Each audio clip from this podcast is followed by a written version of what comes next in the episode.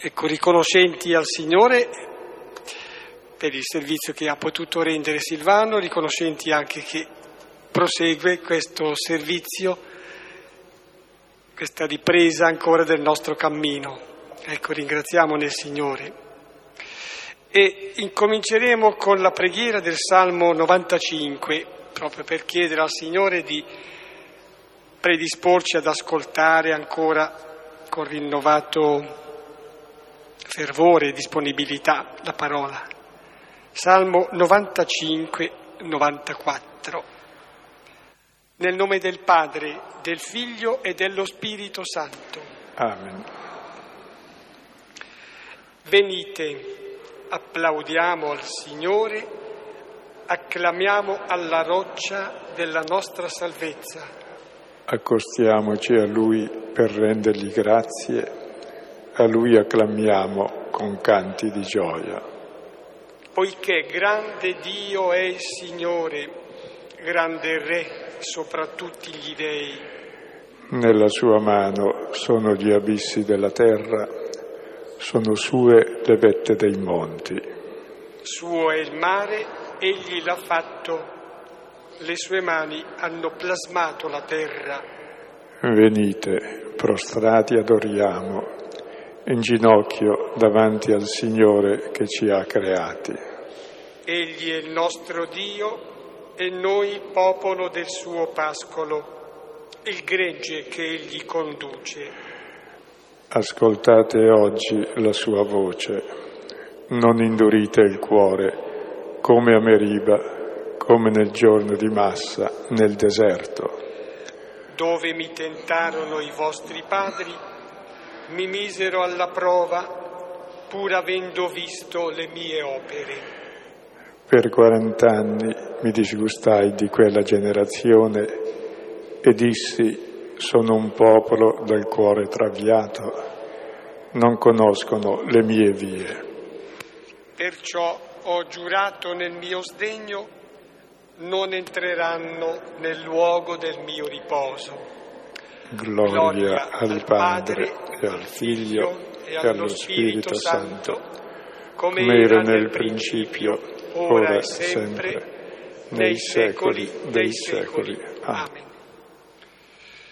Ecco, questo Salmo 94-95 l'abbiamo scelto, beh, non tanto perché abbia qualche parentela col brano di questa sera, ma ha la parentela con la parola del Signore, quindi è un po' un'invocazione perché siamo aiutati, siamo sollecitati, anche perché è Quaresima, ad essere non sordi ma pronti e diligenti nell'ascolto e nel compiere la sua santissima volontà.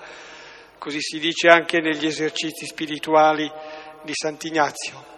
La settimana scorsa abbiamo iniziato proprio lunedì, martedì, mercoledì e giovedì sera, abbiamo iniziato un percorso degli esercizi che si spera l'anno prossimo di proseguire. Bene, a questa sera allora. Dopo due mesi riprendiamo le file del discorso del capitolo 13 che parla di quello che è il problema più grosso che, abbra, che abbiamo noi uomini. Il problema è quello del male. Il bene non ci fa problema. E abbiamo visto che il male è l'occasione opportuna per cambiare criterio di vita, perché il male lo facciamo noi, non Dio. E a Dio allora cosa fa? E Dio fa la sua parte, la storia del fico, eh, che lui coltiva con cura perché è sterile e alla fine porterà lui sulla croce la nostra maledizione. Ecco, Dio fa grandi cose, cioè vince il male col bene, porta pazienza e il male che noi facciamo nella storia lo facciamo a Lui, che è l'ultimo degli uomini. E sarà sempre in croce fino a quando noi non cambieremo criterio di vita. Quindi è proprio guardando il crocifisso che noi cambiamo i criteri della nostra vita, cominciamo a vincere il male col bene, l'odio con l'amore, la guerra con la pace, a vivere le beatitudini invece che vivere i criteri del mondo che è il possedere le cose, le persone e l'orgoglio, abbiamo il mondo della condivisione, del dono, dell'umiltà e del perdono. E questa è la salvezza.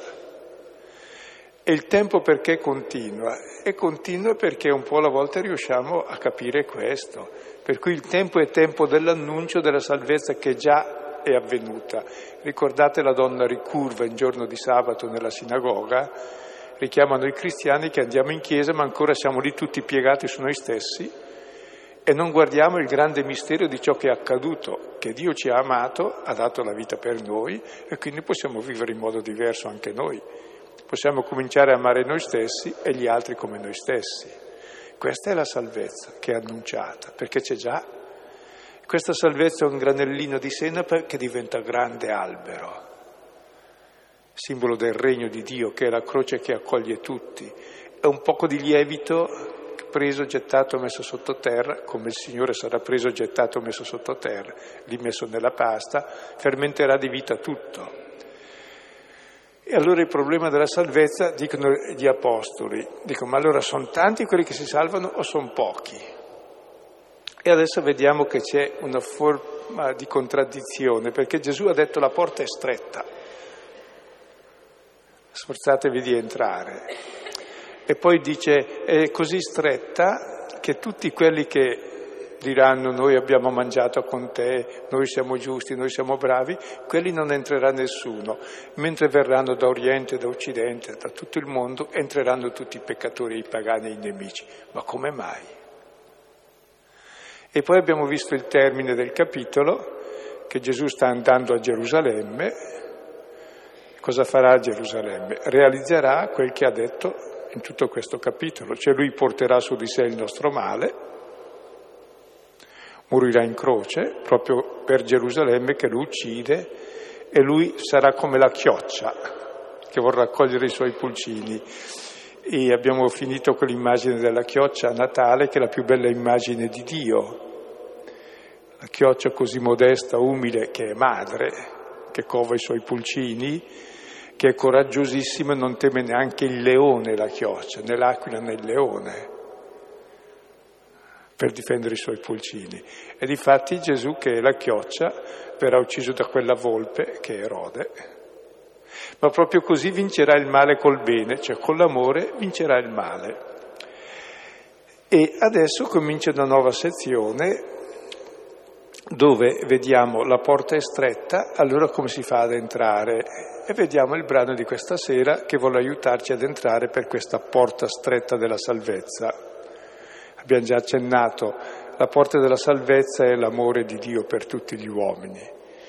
Questa porta è stretta per il Signore, perché gli costa la vita, è stretta per i giusti perché nessun giusto ci entra, perché il giusto non ha bisogno di misericordia, lui è a posto, ci entrano tutti i peccatori.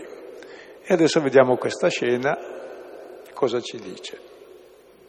Mi permetto una battuta, agganciandomi a quello che poco fa diceva Silvano circa il problema della salvezza, mm, come passa, come, sì, come attraversa la salvezza il percorso della nostra storia, che non sembrerebbe di salvezza. Allora mi permetto un paragone forse eh, così. Venendo qui, ciascuno di noi ha percorso delle strade, ecco, e nelle strade ci sono dei percorsi, dei tratti con eh, preferenziali. Ecco, la storia della salvezza non ha un percorso preferenziale rispetto alla nostra storia. Nella nostra storia si inserisce la storia della salvezza. Ecco, qui eh, non è un problema tanto difficile da capire, credo che sia, ecco, come dire, doloroso perché il Signore lo attraversa, viene nella nostra storia, è trattato come vediamo nel Vangelo, muore sulla croce, ma così realizza la salvezza nella nostra storia. Siamo al capitolo quattordicesimo, questa sera cercheremo di capire commentando i primi sei versetti. E avvenne, mentre egli era venuto nella casa di uno dei capi dei farisei un sabato per mangiare pane, essi stavano a sorvegliarlo. Ed ecco, c'era un uomo idropico davanti a lui. E rispondendo Gesù parlò dicendo agli esperti della legge e ai farisei, è lecito nel sabato curare o no? Questi stettero quieti e presolo lo guarì e lo congedò e disse loro, chi di voi se un figlio o un bue cadrà nel pozzo, subito non lo tirerà fuori in giorno di sabato? E non ebbero forza di replicare a queste cose. Ecco, vediamo il testo innanzitutto in che giorno, il tempo, in che tempo si svolge, si svolge in tempo di sabato. È l'ultimo sabato menzionato nel Vangelo, poi ci sarà il sabato che finirà nel sepolcro. Questo è già il preludio. Il sabato è il giorno di Dio, è il giorno del riposo, è il giorno del compimento della creazione, il giorno perfetto. È Dio stesso il sabato. Questo è il tempo in cui si svolge questa scena e il luogo siamo nella casa del fariseo.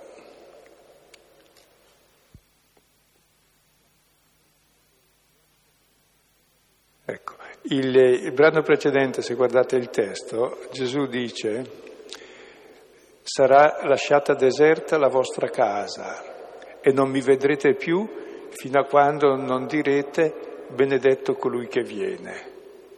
Quindi ora qui vediamo che la casa deserta, lui entra in questa casa deserta del fariseo ed è colui che viene in questa casa e inizia il sabato. E cosa viene a fare? Per mangiare pane, mangiare pane. Il pane poi sarà lui per dar la vita. E guarda caso in questa casa del fariseo ci sono due persone, il fariseo e l'idropico. Ora, per capire la scena, tenete presente che il problema di tutto questo testo, stando anche al brano precedente, gli ultimi saranno i primi, i primi gli ultimi, chi si salva, è che la porta è stretta della salvezza. E poi vedremo nel capitolo quattordicesimo, però il padrone di casa vuole che la casa sia piena, cioè se la porta è stretta e Dio vuole che la sua casa sia piena finché manca un figlio e non comincia il pranzo. Quindi devono essere salvati tutti. E allora come fa a salvare tutti Dio? Perché Dio vuole che tutti gli uomini siano salvi. Allora per i peccatori non ha nessun problema perché è venuto a cercare e a salvare ciò che è perduto. Quelli che non riesce a salvare sono i giusti. I giusti hanno come immagine l'idropico, poi vedremo le altre immagini che vengono fuori nel Vangelo. L'idropico è uno che ha sempre una gran sete, desiderio di bere. L'acqua è simbolo di vita e anche mangia. E poi tutto ciò che beve e mangia, invece che dargli vita, lo gonfia di morte. Per cui non entra nella porta stretta. Cioè lo gonfia di presunzione, di orgoglio, e allora tutti i capitoli che adesso seguono si svolgeranno tutti al banchetto fino al capitolo 17, poi riprende il viaggio a Gerusalemme, servono per sgonfiare l'idropico, cioè la persona religiosa che vuol salvarsi coi suoi meriti e non sa che la salvezza è l'amore gratuito di Dio. Cioè, in questi capitoli deve avvenire quel passaggio difficilissimo che è dalla legge al Vangelo. Da ciò che facciamo noi per Dio, e tutte le religioni dicono queste cose, a ciò che ha fatto Dio per noi. Ci ha amato, ha dato se stesso per noi, ci ha amato gratuitamente perché siamo figli e non può che far così e vuole che noi accettiamo il suo amore e amiamo gli altri allo stesso modo.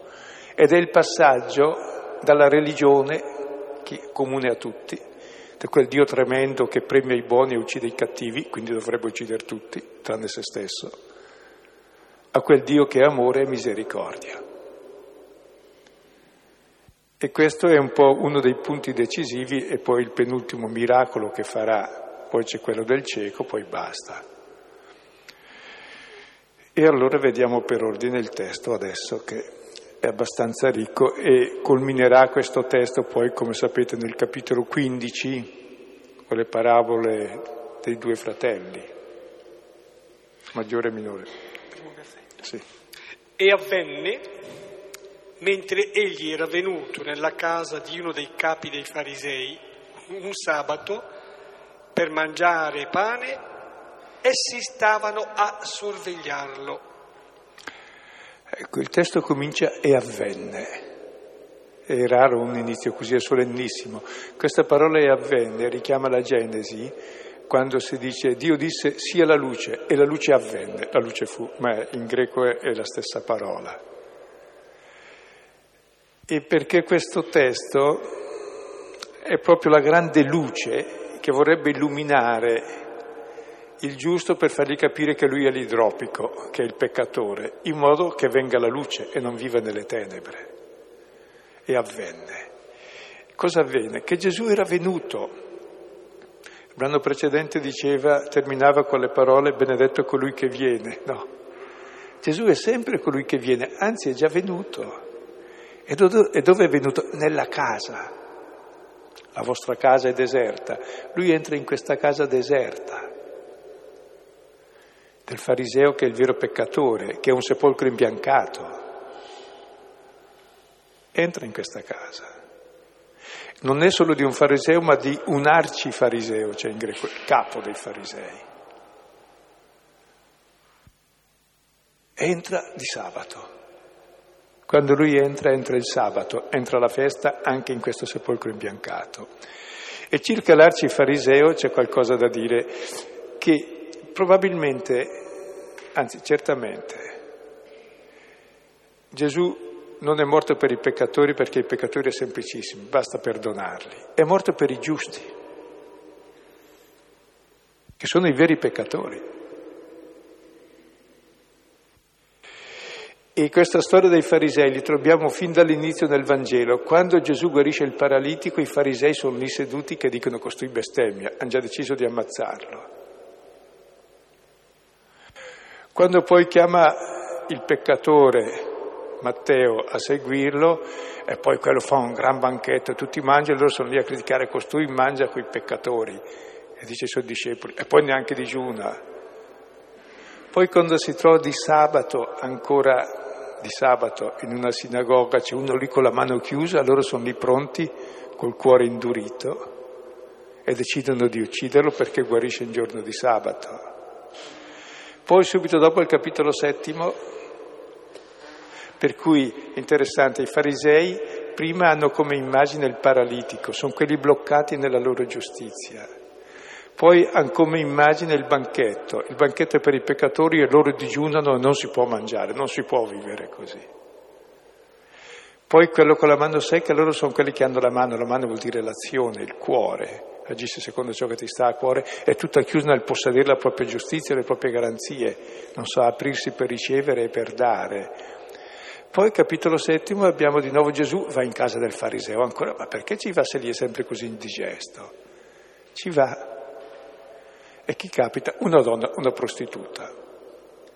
E la prostituta è l'immagine del fariseo. Perché cosa fa il fariseo? fariseo è quello che vuole comprare l'amore di Dio, quindi tratta Dio da prostituta, perché Dio è amore e l'amore è gratuito, se lo paghi è una prostituta. E questo è il peccato del giusto, che vuole comprare Dio e non sa che Dio è amore. Mentre invece la prostituta è la sposa, si scioglie i capelli, gli lava i piedi con le lacrime, le asciuga con i capelli. E Gesù gli dice, e chi amerà di più? il giusto il peccatore che gli è stato perdonato di più e vuol fargli capire che la vera prostituta è lui. Ora qui siamo eh, di nuovo in casa del fariseo e abbiamo come controfigura l'idropico. Vedremo dopo chi è l'idropico. Poi l'avremo ancora al capitolo 18, c'è la parabola del, nel Tempio, c'è il fariseo davanti e dietro il peccatore e il fariseo dice ti ringrazio Dio che io non sono. Dio e io sono, lui ringrazia che io non sono come quelli, come quelli, come quel peccatore là che sta in fondo. E Gesù termina dicendo, quello che stava là in fondo è uscito giustificato e l'altro è uscito col suo peccato. Cioè tutto il Vangelo vuol persuadere Teofilo è scritto per Teofilo, che vuol dire colui che ama Dio, che non è vero che noi amiamo Dio, è Dio che ama noi, che è un'altra cosa. E se noi dobbiamo amare Dio, poveri noi, non ci riusciamo, è povero Dio. Ma se Lui ci ama è tutta un'altra cosa, chi ama dà tutto. Lui ci ha dato se stesso, quindi abbiamo Lui, che è la nostra vita. E questa è la cosa da capire difficilissima, è la conversione che Gesù non è riuscito a compiere nel Vangelo di Luca con nessuno dei, dei, dei giusti. Lo farà negli Atti degli Apostoli con Paolo, che anche lui è migliore di tutti i farisei, anzi superavo tutti i miei condazionali in questo essere bravo. E tutto questo ho reputato come merda di fronte alla conoscenza di Cristo Gesù, mio Signore. Questa è stata la conversione di Paolo quando Cristo era risorto. Quindi l'intento del Vangelo è per il credente, per Teofilo, perché non si sbattezzi, perché il battesimo è capire che Cristo è morto per i peccatori dei quali io sono il primo e vivo di questa grazia costantemente. E questa grazia comunico anche a tutti gli altri e divento mediatore della sua grazia. Allora capite che siamo a un punto nodale siamo al punto del sabato, quando uno riesce a vedere l'amore di Dio per lui, vive già nel sabato, vive di Dio e mangia il pane. Ancora in questo capitolo, versetto 15, c'è uno che dirà, beato chi mangia il pane nel tuo regno. Eh, il pane nel suo regno è lui stesso che si dona. E loro cosa stanno lì a fare? Stanno lì per sorvegliarlo. In greco c'è una parola che è come osservare, come dire osservare il sabato va osservato, no? Loro invece di osservare il sabato, riposando, mangiando, bevendo, godendo del dono di Dio, stanno lì per osservare Lui, per criticarlo. Sì, faccio notare che perlomeno è debole la traduzione che abbiamo davanti, per non dire inesatta, dice la gente stava ad osservarlo. Ecco, qui non è tanto la gente, ma si capisce poi dalla domanda e risposta che fa Gesù, che sono i legisperiti e i farisei. Ed è, ecco, stridente il contrasto che c'è fra questa solennità, bellezza, ricchezza del sabato e così questo intento eh, di prendere in trappola Gesù, di tendere insidie di smascherare ecco, il fatto che è una persona che bestemmia, che ha delle pretese. E forse davvero nella, nell'esperienza religiosa facilmente si annida qualcosa che, che, che sa di, di maligno, di perverso anche, nei confronti di Gesù va così. E ancora, allora, un interludio ancora circa l'osservare perché è col cuore che si guarda. Ecco, ricordo l'ho già detto una volta, ma lo ripeto, l'ho detto l'anno scorso. E ci sono due modi diversi di guardare e prendiamo come modello l'ape e la mosca.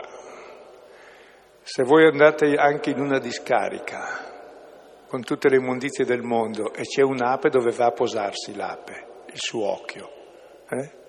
sul fiore, forza. Se c'è un bel prato fiorito, l'occhio della mosca e poi la mosca dove va a posarsi. Eh? Ecco, così noi, il nostro occhio in fondo dipende dal nostro cuore. O abbiamo l'occhio dell'ape che vede il bene, vede il fiore, oppure abbiamo l'occhio della mosca che vede solo il, il letame e va a posarsi su quello. E noi siamo specialisti in quest'occhio. E ciò che noi vediamo rivela ciò che abbiamo dentro. Quindi ape e non mosca. Oppure sapere che siamo mosche e chiedere perdono. Ed ecco, c'era un uomo idropico davanti a lui.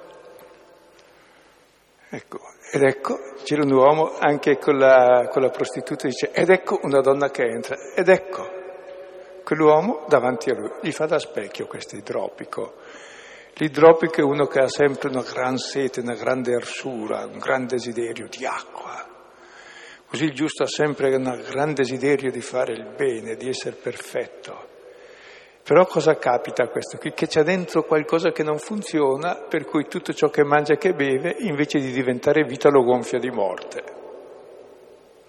Cosa c'è in noi che non funziona e che tutte le cose buone che facciamo ci gonfiano di morte?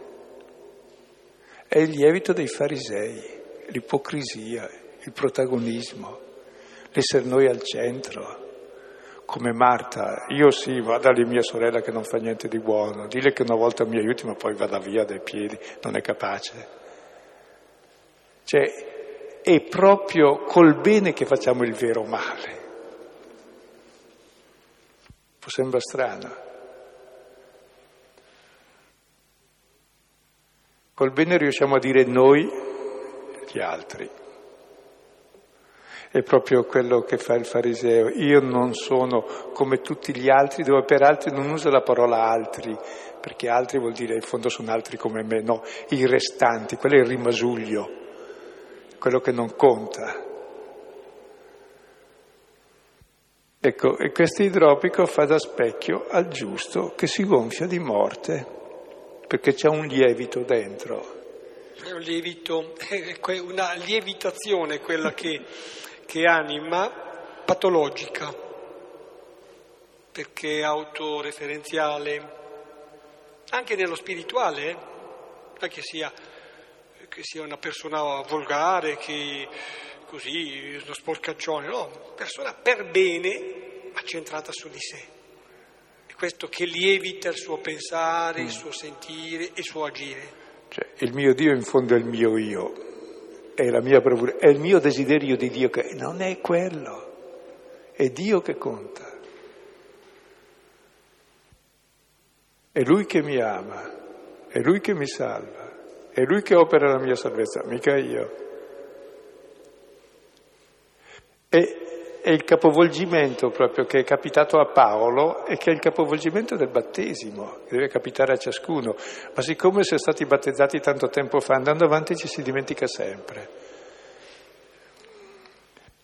Sto pensando che per sé basterebbe essere informati, cioè capire che non è che tutto gira attorno alla Terra, ma essere informati, capire che la Terra gira attorno al Sole cioè proprio la rivoluzione, come si dice, copernicana rispetto all'altra. E Paolo a un certo momento, Filippesi 3, capisce, Signore della mia vita è Lui, non io, Signore di tutta quanta la storia.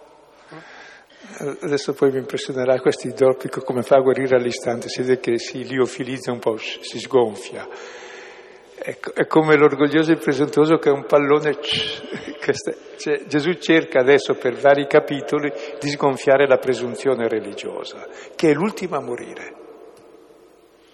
Morirà un po' dopo di noi, però almeno sapere d'averla e dire Kyrie eleison. Dunque, questo uomo non dice niente. E davanti, è bello che sta davanti, è lo specchio. Non dice nulla. Però è una domanda, tant'è che, versetto terzo, Gesù dice, rispondendo, non ha detto niente, rispondendo parlò dicendo agli esperti della legge, ai farisei, è lecito nel sabato curare o no? Ecco, stranamente questa casa è piena adesso di esperti della legge, sono quelli che sanno, i farisei sono quelli che fanno, e messi insieme sono la miscela migliore del mondo. Sanno bene e fanno bene, sempre meglio. E il loro problema è quello del lecito o del non lecito, cioè della legge. Ora la legge è giusta. Poi ci sono tutti i precetti, sapete, sono 613, che poi mica sono tanti, tutto sommato noi ne abbiamo di più, di cui 248 sono positivi, sono prescrizioni, e 248 corrisponde alle ossa dell'uomo, almeno anticamente, non so quante ne abbia adesso. E, il che vuol dire che proprio tutto l'uomo, dalla sua struttura più intima, è fatto per fare la volontà di Dio.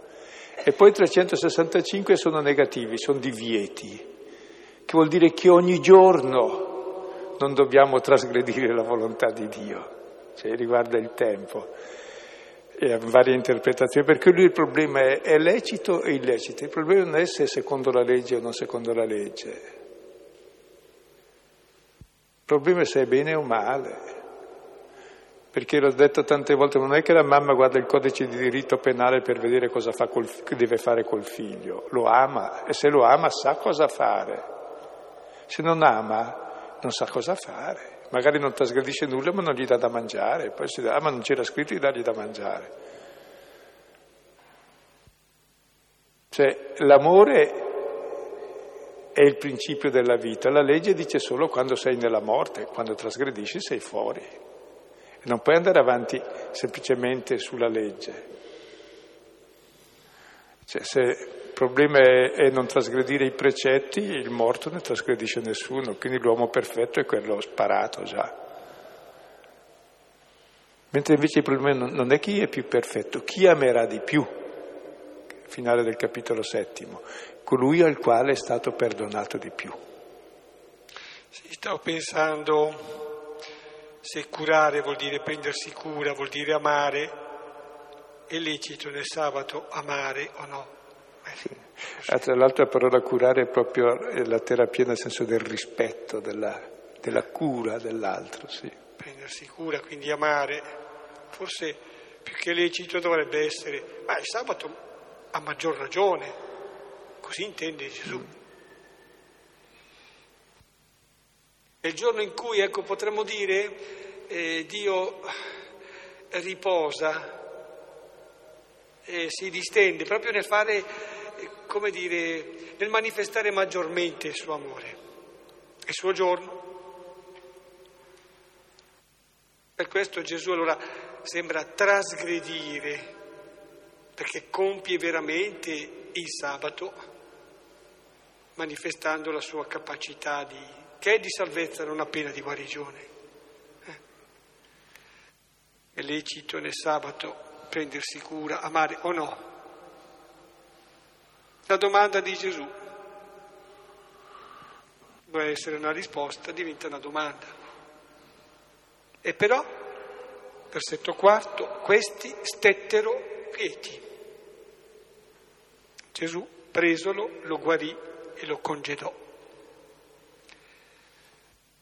E disse loro, chi di voi se un figlio o un bue cadrà nel pozzo, subito non lo tirerà fuori in giorno di sabato? Non ebbero forza di replicare a queste cose. Ecco, la domanda di Gesù, stettero quieti, in greco c'è una parola che esce soltanto un'altra volta in Luca, che è al capitolo 23, il versetto 56 o 57, 57 credo. E quando Gesù riposa nel sepolcro, è la stessa parola, cioè è già il preludio all'ultimo sabato, qui è entrato nella casa del fariseo e il risultato è che entrerà in quella casa, aveva chiamato i farisei sepolcri imbiancati, in quella casa piena di morte che è il sepolcro. Proprio perché? Perché fa ciò che è vietato secondo la legge e fa ciò che è necessario secondo l'amore cioè prendersi cura dell'uomo là dove si trova anche nel suo male e di quell'uomo che è il fariseo che lo giudica. Stettero quieti e lui lo prende, anche Gesù sarà preso, Gesù sarà percosso, invece lo guarisce, Gesù sarà consegnato a morte, lui invece lo congedò e lo lasciò libero, lo fece andare. È ciò che Gesù vuole fare anche col fariseo, con ciascuno di noi prenderci, sgonfiarci e renderci liberi da questa gabbia di morte che abbiamo dentro.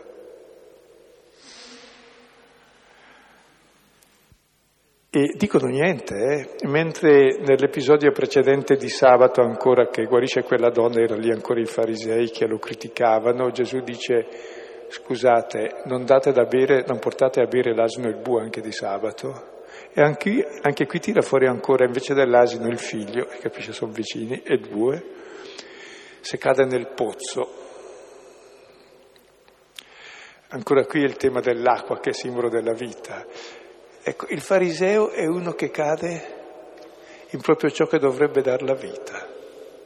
nella religiosità, che è ridotta a legge e non ad amore e quindi annega nel proprio io, un po' come Narciso al fonte, no? cade nel pozzo, invece che il pozzo dovrebbe venire sull'acqua e darti la vita. Lui ci affoga dentro, come l'idropico, che affoga nella propria acqua, così il giusto affoga nella propria giustizia e ci muore dentro. E Gesù è venuto proprio per tirare fuori dal pozzo l'idropico, cioè il fariseo, e lo fa in giorno di sabato, appunto. Perché quando riesce a tirarci fuori dalla nostra giustizia, a portarci nella libertà dei figli di Dio, allora è sabato, allora è festa, allora è Pasqua.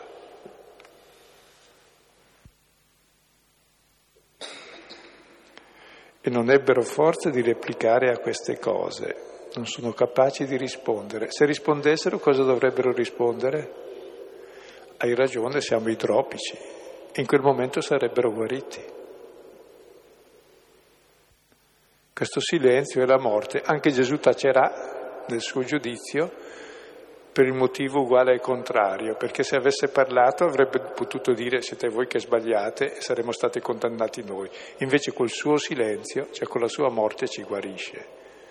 Quindi questo brano è già un preludio al grande testo finale del sabato ultimo, difatti è l'ultimo sabato, poi ci sarà il sabato del sepolcro, che cioè lui riuscirà a vincere la nostra presunta giustizia e a aprirci il cuore e farci vedere che questa porta stretta per noi che siamo giusti è la larghezza della misericordia infinita di Dio che dà la vita per chi? Per i giusti, che sono i veri peccatori.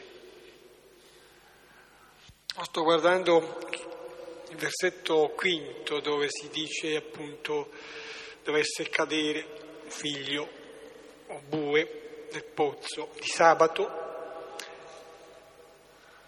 E quando a, a Gesù facevano l'osservazione, ma ecco, perché guarisci di sabato? Venite gli altri giorni, fate le cose con calma.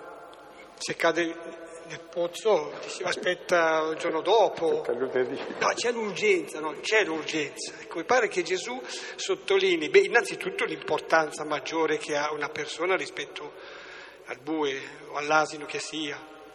E poi, ecco, l'importanza maggiore è l'urgenza, che non è l'interesse. Per l'interesse eh, questo è spinto a, a cavare il suo animale eh, dal pozzo. L'urgenza che spinge Gesù non è l'interesse, ma l'amore. È l'amore che lo spinge. Quindi, ecco, la domanda più che legittima e però imbarazzante, tacciono. Non ebbero forza di replicare queste cose. Poi come dice Filippo giustamente la risposta è molto furba, dice non potevi aspettare, no non posso aspettare, se cade lo tiri fuori subito, se no annega. E questo subito è determinante, bisogna uscire subito da questa situazione, se no siamo già morti, finché restiamo lì siamo morti. Quindi vuole evidenziare proprio la gravità della situazione, non dell'idropico, ma di coloro ai quali l'idropico fa da specchio, cioè di, di queste persone che siamo noi, gli spettatori, fino a quando non ci ritroviamo nell'idropico, perché ciò che è capitato a quello capita a chiunque si riconosce in quello. E questa è la funzione del racconto. E gli altri spettatori siamo noi che avendo le, le reazioni dei farisei e degli uomini della legge, comprendiamo di essere i veri peccatori, allora comprendiamo di essere idropici e allora possiamo chiedere, Signore, va bene così, grazie, ma ce ne vorrà di cammino. Eh, sottolineiamo, cioè, qualche testo che possa aiutare. Beh, tre testi dall'Antico Testamento sul sabato così come lo intende il Signore. Genesi, capitolo secondo 1-3, Esodo 20, 8, 11 e Deuteronomio 5, 12, 15 sul sabato. Poi è stata citata anche la lettera ai Filippesi, capitolo terzo, tutto quanto il capitolo, ecco, dice il passaggio dall'essere centrati su di sé, in una perfezione, vera, consistente, ma appunto s'aggira su se stessa, superamento di questa posizione da parte di Saulo Paolo. E poi brani già citati dal Vangelo di Luca, capitolo 6, 6, 11, guarigioni di sabato. Questo capitolo, la guarigione della mano che è risecchita, incapace di accogliere, di dare. Capitolo settimo, 36-50, eh, la donna prostituta e il fariseo. Poi un brano che abbiamo fatto abbastanza recentemente, capitolo tredicesimo, 10-17, nella sinagoga di sabato, la donna ricurva che è dichiarata sei guarita, rialzati. E poi, citato pure, capitolo diciottesimo, 11-14, nel Tempio, la preghiera del fariseo e del pubblicano. Sostiamo qui, ecco. E buona Quaresima intanto, quindi buona lettura della parola. E, ehm, quello che pensavo che ehm, ehm, il criterio per, per, aiutare l'altro non è né, né la legge né la morale, che poi alla fine cambiano nel tempo. E pensavo che il criterio per fare del bene è il bisogno dell'altro. Eh, l'idropico è quello che in questo momento ha bisogno, è in difficoltà, l'asino è caduto, è in difficoltà nel bisogno. E stavo pensando io al passo del, del buon samaritano in cui c'è messo chi è il prossimo di colui che è stato aggredito dai briganti. E il, no, non mi ricordo cosa risponde il fariseo. E Gesù dice va e fa lo stesso, cioè devi essere prossimo a quello che è caduto nelle mani dei, dei briganti, cioè deve essere prossimo di quello che è nel bisogno. Mi sembra che il criterio sia il bisogno dell'altro. Se uno è nel bisogno bisogna intervenire, al di là di leggi o morali. Sì, è proprio il bisogno, tenendo presente che l'altro non ha bisogno né di essere ammazzato, né che cioè, la legge c'entra se si fa il male, ma il bisogno è un bisogno positivo. Sì, chi, chi ama non fa male a nessuno, cioè non è che trasgredisce la legge chi va incontro al bisogno, va molto oltre la legge, ma non la trasgredisce, che la legge dice quando si sbaglia. Possiamo ipotizzare che l'idropico non avesse conoscenza sua, del suo stato? Perché mi pare non venga detto della consapevolezza. Oh, ma non serve. È chiaro che ha coscienza, perché non riesce neanche a camminare, ha le gambe da elefante, c'ha non occorre neanche dirlo, è, il fariseo che non ha coscienza del suo stato e l'Evangelista glielo pone lì davanti per dire guarda chi sei. C'è proprio anche la, l'abilità del narratore, è tipico di Luca che sdoppia persone, i personaggi che sono lo stesso in due, cioè l'idropico esterno e il fariseo in realtà dentro. La peccatrice prostituta in realtà è lui, l'uomo della mano secca in realtà è lui il fratello minore peccatore in realtà è il maggiore, vedremo. Se... È chiaro poi c'era, ma quello non gli interessa, tanto è vero che Gesù non è che gli interessa andare in giro a guarire i tropici, ha guarito quello che poi morirà ancora, vuol guarire il male che è dentro di noi. Allora proprio le, queste figure dei miracolati rappresentano in fondo noi nei mali che abbiamo dentro profondamente. E il male profondo che qui admira è quello del giusto, del fariseo appunto, che è un ritornello costante in tutto il Vangelo di Luca, che è rivolto al credente perché non regredisca di nuovo a essere la brava persona pia devota che usa la religione per difendersi da Dio invece che per amare il prossimo come è amato da Dio. A me quello che ha colpito di più è mm, questa, questa idea che la salvezza è, mm, è, Dio che ci ama gratuitamente. E, ecco, mi sembra che sia la conversione più, più, grande per uno che pensa di essere giusto. Cioè non è uno che deve fare l'esforzo di arrivare, ma è Dio che ci ama gratuitamente. Quello mi sembra che sia una grazia da chiedere di poter lasciarsi trasformare dall'amore di Dio. Ecco, mi sembra che sia proprio per noi questo brano, per noi che così assiduamente leggiamo la parola di Dio, per noi che andiamo magari a messa tutti i giorni, per noi che ci sforziamo di seguire il Vangelo. E, è proprio un richiamo affinché noi vigiliamo e siamo sempre più attenti perché l'insidia è sottile ed è, ed è credo proprio rivolta a noi che ci sforziamo di essere giusti. Ho avuto un momento di distrazione, stavo pensando a questo racconto no? che ci pone davanti uno specchio. Non mi ricordo più come si chiama quel, quel pittore Botta, Bottari, Bottai. Bottero, esatto, no? che ti pone davanti quelle figure lì. Al fariseo gli pone davanti, ecco quell'idropico lì. Dici, oddio, io sono quello.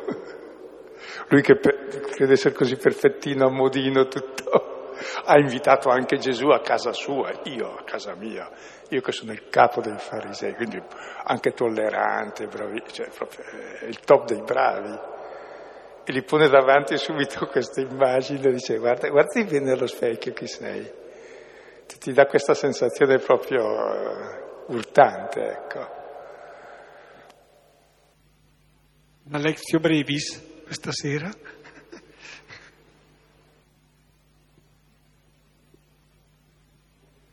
Va bene, possiamo allora pregare assieme con umiltà. Preghiamo per il mondo intero, la Chiesa, noi, per le nostre comunità. Padre, Padre nostro, nostro, che sei, sei nei cieli, cieli, sia santificato il tuo nome, venga il tuo regno, sia fatta la tua volontà, come in cielo, così in terra. Dacci oggi il nostro pane quotidiano e rimetti a noi i nostri debiti, come noi li rimettiamo ai nostri debitori, e non ci indurre in tentazione, ma liberaci dal male. Nel nome del Padre, del Figlio e dello Spirito Santo.